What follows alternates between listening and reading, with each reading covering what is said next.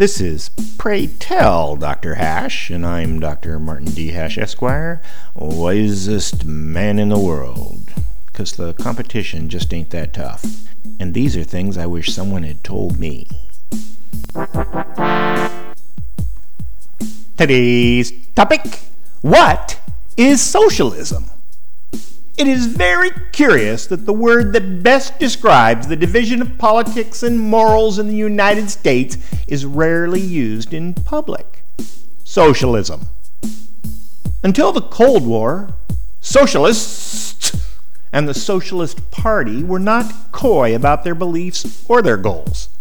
Marx was celebrated in churches, printed on pamphlets, and was the ideology of several cabinet members in Franklin Roosevelt's administration. However, later, because Marxism was the basic tenet of the failed Soviet Union, the words socialism, Marxism, and communism have been tainted in America, though not so much in the rest of the world. Socialism is still a primary component of all European national governments and most of their political parties.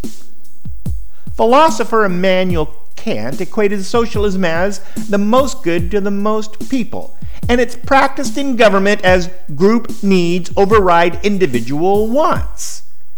Technically, socialism involves social ownership and democratic control of the means of production, which in political practice results in state ownership of natural resources, labor union ownership of business, and redistribution of wealth.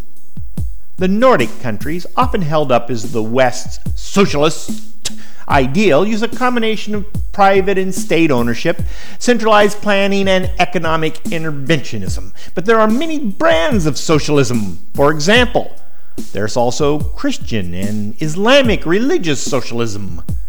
Bizarrely, there's even the oxymoronishly named libertarian socialism, described using impenetrable jargon involving autonomy and coordinated in the same sentence. But the socialist keyword solidarity does make an appearance. All of these socialisms just illustrate the confusion that surrounds the concept and why no one group has a monopoly on the word or definition.